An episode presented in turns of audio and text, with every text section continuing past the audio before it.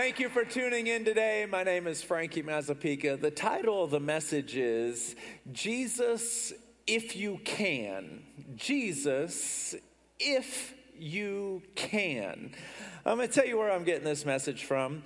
It's in Mark chapter 9, and I'm just going to share with you the first verses 20 through 25.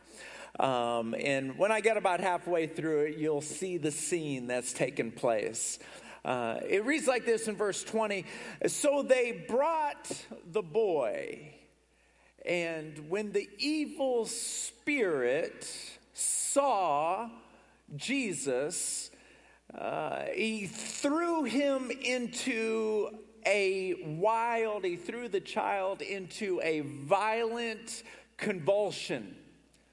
And he fell to the ground and began writhing and foaming at the mouth. And Jesus asked, how long has this been happening? He asked the father that. And he said, this has been happening ever since he was a little boy. This spirit has been throwing him into the fire or into water. Often, it's happening extremely often. He says, will you have mercy on us? Will you help us? And here's my title, If You Can. What do you mean, if I can, Jesus asked. Anything is possible for those who believe. The father instantly cried out, I believe, but help me overcome my unbelief. And Jesus looked at the child and he said, listen, you evil spirit that is keeping him from hearing and speaking. I command you to leave and never come again. Instantly, the boy was relieved of that evil spirit and was able to live a normal life for the rest of his life. Can we just pause and give Jesus a standing ovation for that? That is powerful. That is powerful. That is powerful. Let me just say this. This is not in my notes. By the way, if you want to follow along in my notes, open up the Celebration Church app, and all my sermon notes are inside of there, and you can take your own notes at the same time. Just go to the app store, type in Celebration Church, TW, and my notes are in there.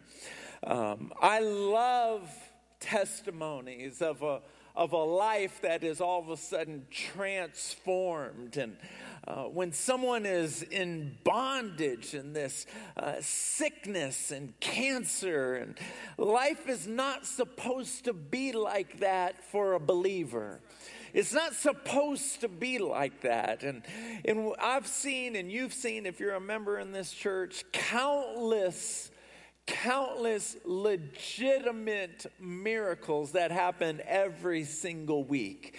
You say, well, how do you know they're legitimate? Because we know what the before and the after is. We've seen deaf ears. We've seen blind eyes. We've seen cancer disappear. We see this all the time. Last Sunday, there was a marriage that was literally on the brink, being held together with duct tape and super glue. They walked right out of here crazy in love. They walked right out. How can that happen? Come on, put your hands together for that. How can two people with hearts of stone all of a sudden walk out deeply in love? How can that happen? That happened last Sunday. This is the miracles that God does. These are the overcoming moments that God does. And I love those testimonies. I'm going to talk about three major points today. The first one is what Jesus asked. The second one is what the devil wants. And the third one is on a few thoughts on the power of weak faith. But before I jump into that, on the note of overcoming, I just came across this story recently of this CEO of a bank in Manhattan. He was walking down the street, and he always gets his shoes shined from the same guy. And while the guy was shining his shoes, he said, "Hey, what's the market look like right now? Is now a good time to invest?" And the CEO of the bank said, "Well, why do you ask?" And he says, "Well, I have $20 million in your bank, and I'm trying to figure out what I want to do with it." And the guy was like shocked because this is not the occupation that leads to $20 million. And so he goes and he pulls his records, and sure enough, he's got $20 million. And so he goes back downstairs and he says, "Hey, will you come talk to our board of directors? This is a phenomenal story. I know it'll encourage everyone." So a few days later, he goes up to the board of directors and told his story. He said, "Look, I came from another country. I didn't have two dimes in my pocket. Someone gave me some apples, and I thought to myself, I can eat these apples or I can sell the apples." So he sold the apples, and he made a little bit of money, and then he did it a few times over again, bought himself a shoe shine box. And then he just was walking around shining people's shoes. And then there was this guy right in front of the bank who had a chair, and he was done with the chair. He was going to retire, and the young guy, he bought the chair. And so now he was all of a sudden shining shoes of people right outside of the bank.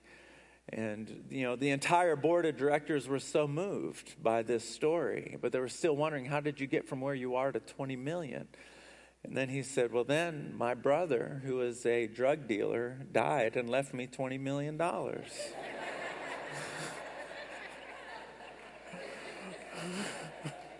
It's always a story behind the story, right? All right, that was just a commercial break. All right, let me dive into it. What Jesus said, the first thing that Jesus said to this father was, "How long has this been happening?" And while I was studying this passage, I started thinking to myself, when he was asking them, "How long has this been happening?" I don't believe he was just talking about the boy. How long has the boy been going through this? How long have you been going through this? Parents in the room, when your child is going through something, is there any greater pain in the world? Come on, nod at me, parents. Is there any greater pain in the world? How long has your child been going through this? How long have you been going through this? How long has your family been going through this? The whole family is affected when a child even has the flu, much less a sickness that nobody can get rid of. He can't shake it off. The parents can't. There's no medicine. There's not an amount of money. There's nothing. How long have you been going through this hell? And I love how Jesus asked that question. How long have you been going through this? Because everybody in this room needs a miracle. And the question that Jesus would ask, how long have you been needing this miracle? How long have you been going through this? How long have you been gritting your teeth and acting like everything's okay on the outside when everything's broken on the inside? How long have you been going through this?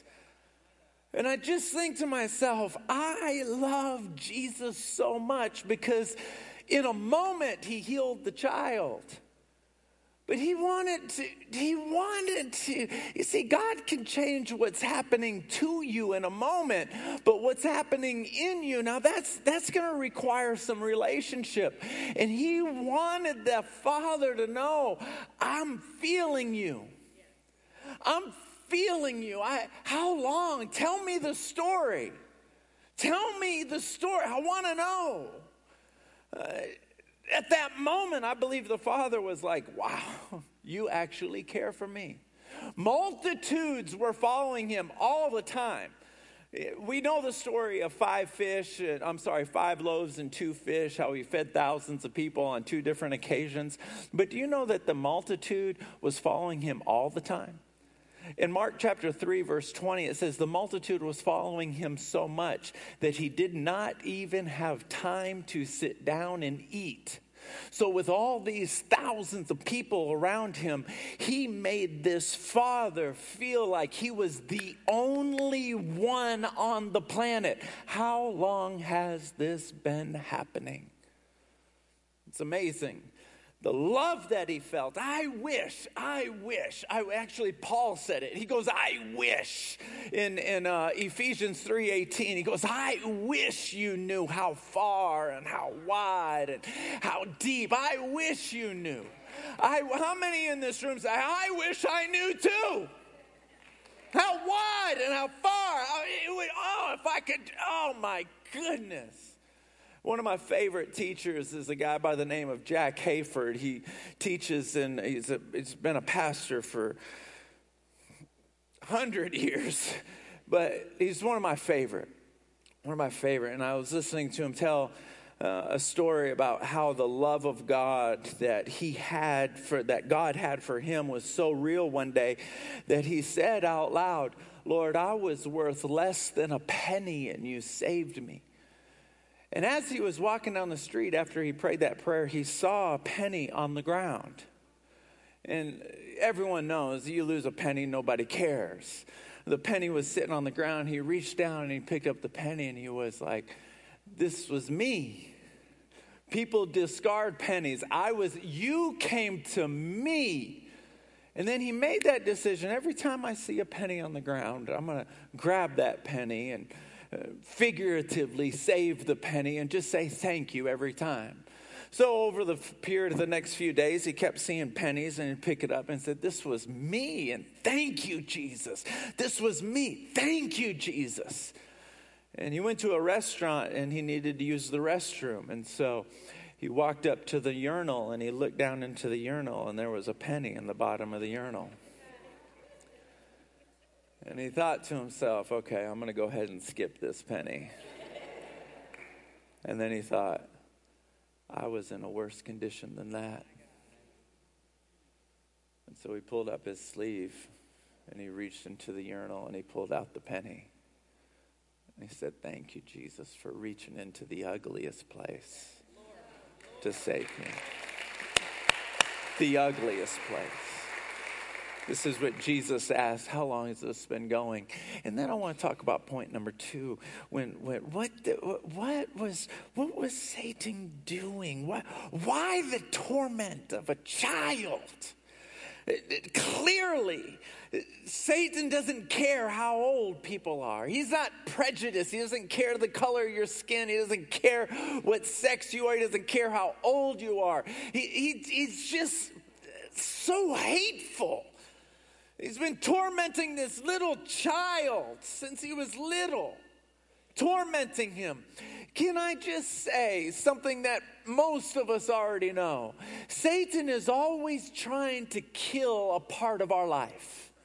He's always trying to, some part of our life, he's always trying to kill. And if you're listening to these words intently, if your mind hasn't drifted, right now, most of us know the exact area that Satan is trying to kill right now.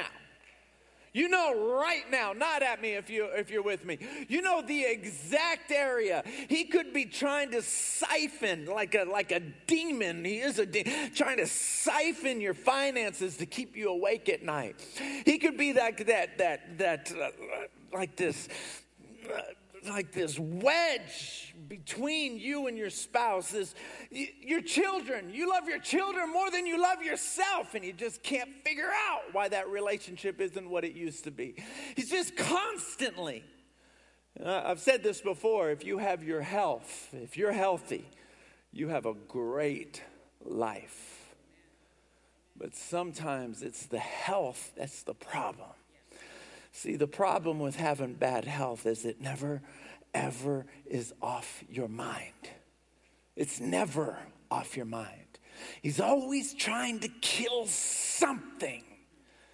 I remember when I was 15 years old, my parents got a divorce, and I went to sleep one night, and I had this dream that I was sitting in the back seat of our car. We had a a gray Cutlass Supreme. Did anyone remember those cars? It was the bomb back in the day. We had hubcaps on it, and man, if we drove too fast, a hubcap would fly down the highway. Every motorcycle driver was in trouble. It'd just take their head out. Anybody remember hubcaps? Anyone? My goodness, they don't make them like they used to anymore. They used to look real back in the day. But anyway, I'm sitting in the back of this Cutlass Supreme in my dream. And it was so fascinating because my dad always drove. He always drove. Before the divorce, after the divorce, he always drove. And I was sitting behind the passenger seat in my dream, and my father was sitting in front of me in the passenger seat. And I knew that the devil was driving the car. And then all of a sudden, as he was driving the car, he turns around and he points at me and he goes, "And I'm coming after you next." He was driving my father's life into a direction of darkness that he had never experienced before. He was barreling him. We grew up in a denomination where if you get a divorce, you can't preach anymore. And my father was an evangelist, which meant he travels all over and speaks. And in a moment, the entire income is gone. The entire, nothing. I remember my father being so depressed that he couldn't get out of bed. And as a 15-year-old, I'm throwing a blanket over him and laying it down. I remember that. And the enemy turned around and he goes, "And I'm coming after you next." And I woke up and I quickly forgot the dream. I was 15 years old and I'm living my best life now. I'm going to high school. I was on the east side of Houston. For those of you that know where it's at, it's North Shore High School. And I was living an awesome life.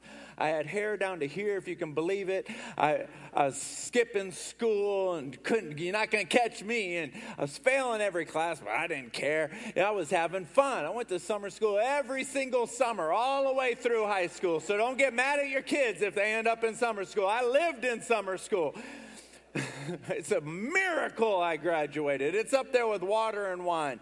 But I didn't even realize that he's taking this preacher's kid that was so just squeaky clean and loved holiness and began to drift my life down a path that was so dark that it dawned on me later in retrospect, I was on my way to hell.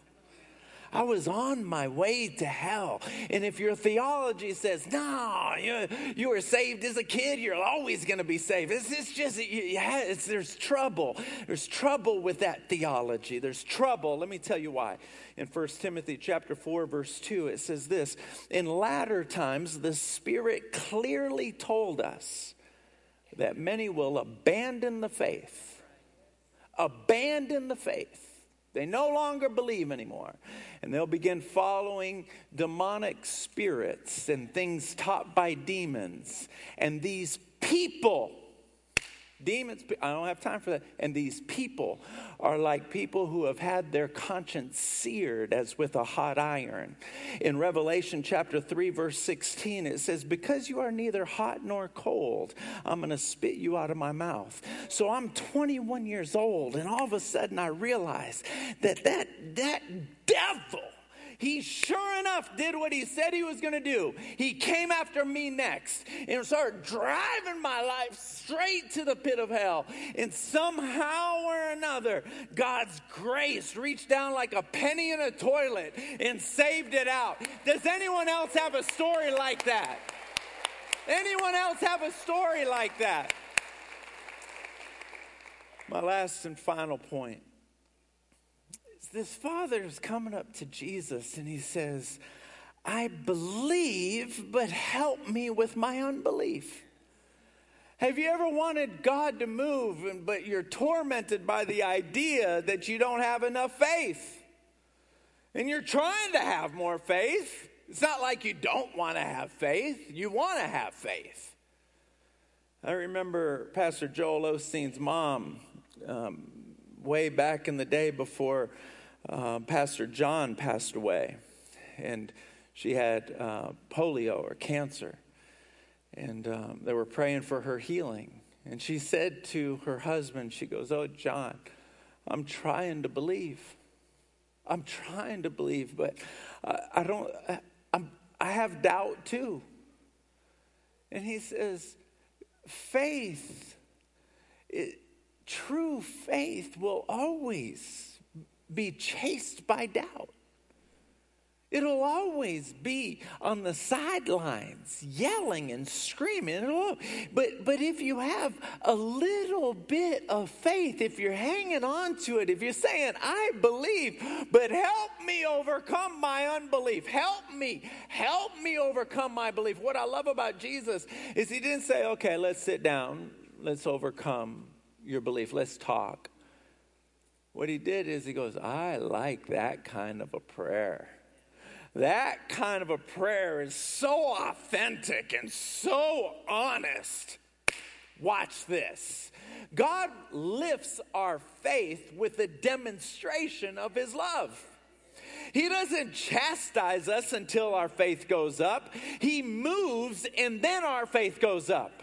Isn't that awesome? Have you ever said, "Wow, God did that," and all of a sudden your faith goes up? "Oh my goodness, God did this." Wave at me if you ever said, "God did this." Put your hands together. God did this. All of a sudden, what happens? Your faith goes up. God loves those authentic prayers of, "Hey, I'm trying here." Have you ever been there? "I'm trying here." You know, when you pray for someone else, you believe like you know your name, God is going to bless them. God's going to bless. But when it's you, it's, "Oh, my goodness." Because here's the thing. We've had so many disappointing moments in our life that now our theology is following our experiences instead of following the scriptures and the promises of God. And that is a trick of the enemy. That's a snake coming into your life saying, "Well, you know, he didn't answer the last prayer. Why would you think he's going to answer this prayer?" And he comes in there, and as our faith builds, we're able to back up and say, "Look, God's a sovereign God. He's a sovereign God." And these are the two things we must always remember. God knows and God cares. God knows and God cares. He knows and he cares. He knows and he cares. He knows and he cares. And so if by chance the end of the story of a particular prayer doesn't go the way we wanted it to go, now this is the moment where we find out how committed you are.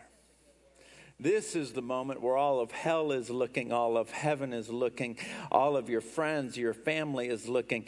This is the moment where everyone's gathered around, like that Dr. Seuss book, "I Don't Like Green Eggs and Ham," where everybody's gathering around watching to see whether or not you can handle disappointment. Because it's easy to follow God when he answers a prayer, just like we were a moment ago. "God did something for me that I know it would have never happened if it weren't for God." Now let's just talk amongst ourselves. What about those moments that we've all had where the prayer answered was disappointing? And I want to applaud you. I want to applaud you because you're in this room right now. Because if you would have completely given up, you wouldn't be in this room right now. There's a part of you that says, "I still believe." And then when that little whisper, but what about?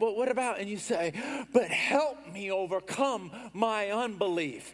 And the Lord says, "You're just the kind of person I love to bless." Come on, put your hands together for that.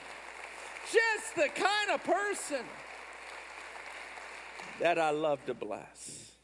That I love to bless. There's something called the white knuckle anointing. You won't read it in your Bible. It's right next to the chapter that's about the grit your teeth anointing. Are you already ahead of me? Do you already know where I'm going with this? Well, let me catch up to you then.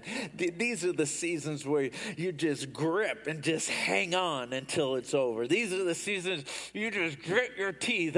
There's a father in the room right now at this moment.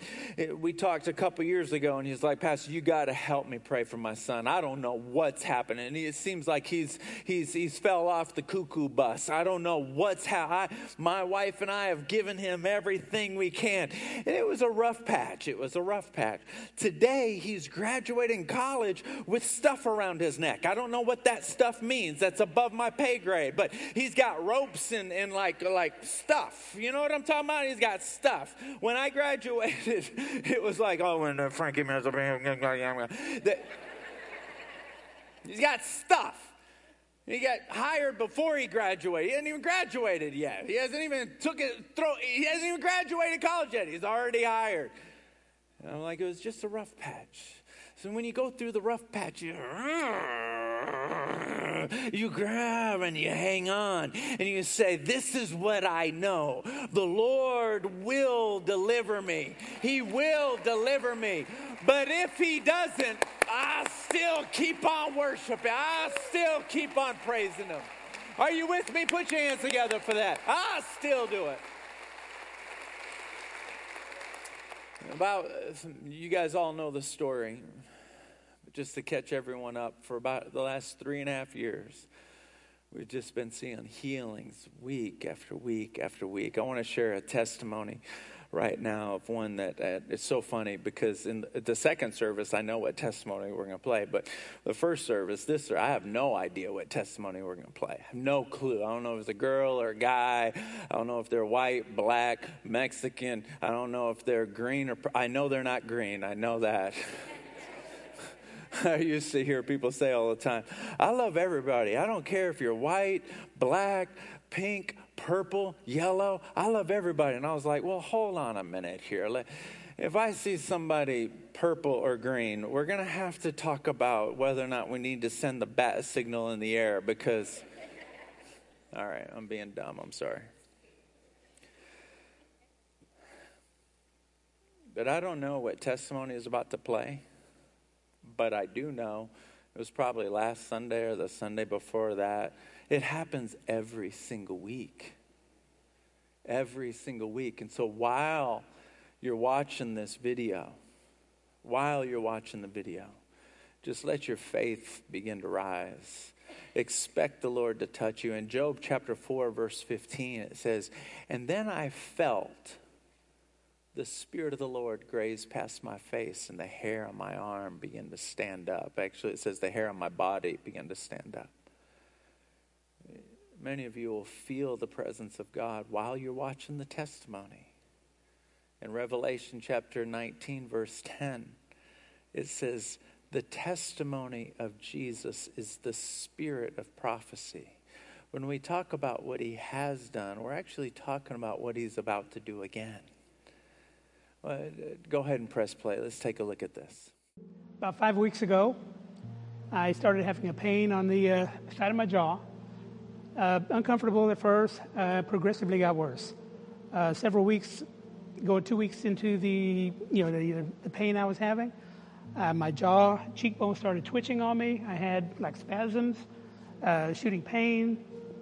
Just not sure what was going on. Actually went to the doctor.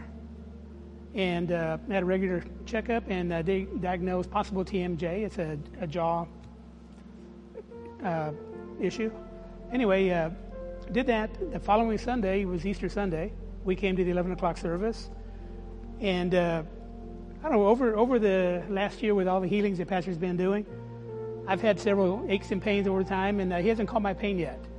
This time, Pastor had a word of knowledge, and he had 3 words of knowledge that day, and the third one was pain in the jaw. I said, that's me. I came straight up to the top. Believing, I've got friends that have been healed. I believe in healing, and I believe that the Lord will bless us. Pastor started speaking to the other participants first, and he came to me next. Asked me what was going on. I explained the pain in the jaw, and he started praying for me. A little bit into the prayer, I felt the warmth going through my body. Nothing, I don't know if it was real wasn't real hot or whatever, but it was a very peaceful warmth. He asked me how I was feeling, and I said, the pain has been relieved a little somewhat.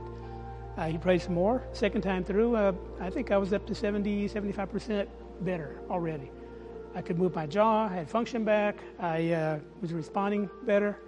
We're a week or so past that point, and I'm sleeping at nights. My twitching is gone, the spasms are gone, pain is a lot more bearable. I think right now it's just whatever swelling I might have had is subsiding, and thank you, Jesus.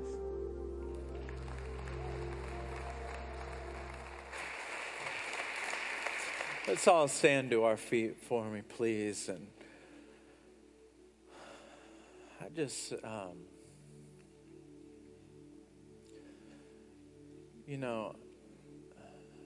none of you came here today with, none of you woke up this morning and said, I think I'm gonna give up my Sunday morning to go listen to Frankie talk. I don't think that thought. I want to go hear Frankie talk today. I don't think that thought crossed your mind. I think you woke up this morning and you said, I think I'll go to church today. Raise your hand if that was yours. I think I'll go to church today. It's not like, I'm going to go hear Frankie today. Nobody comes to hear Frankie. Everybody comes because they want to go to church, and ingrained into your spirit is Psalms 26 verse 8, where he says, I love to go to the sanctuary because it's where the presence of God dwells. That's why you came. And it would be a travesty if I didn't give the Holy Spirit an opportunity to touch you when that is the exact reason why you came.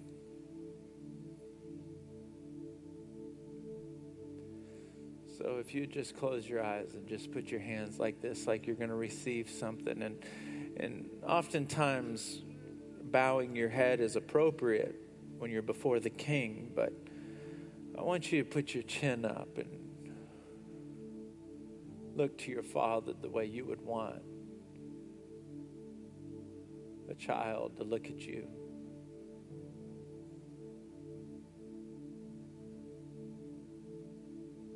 Holy Spirit, right now,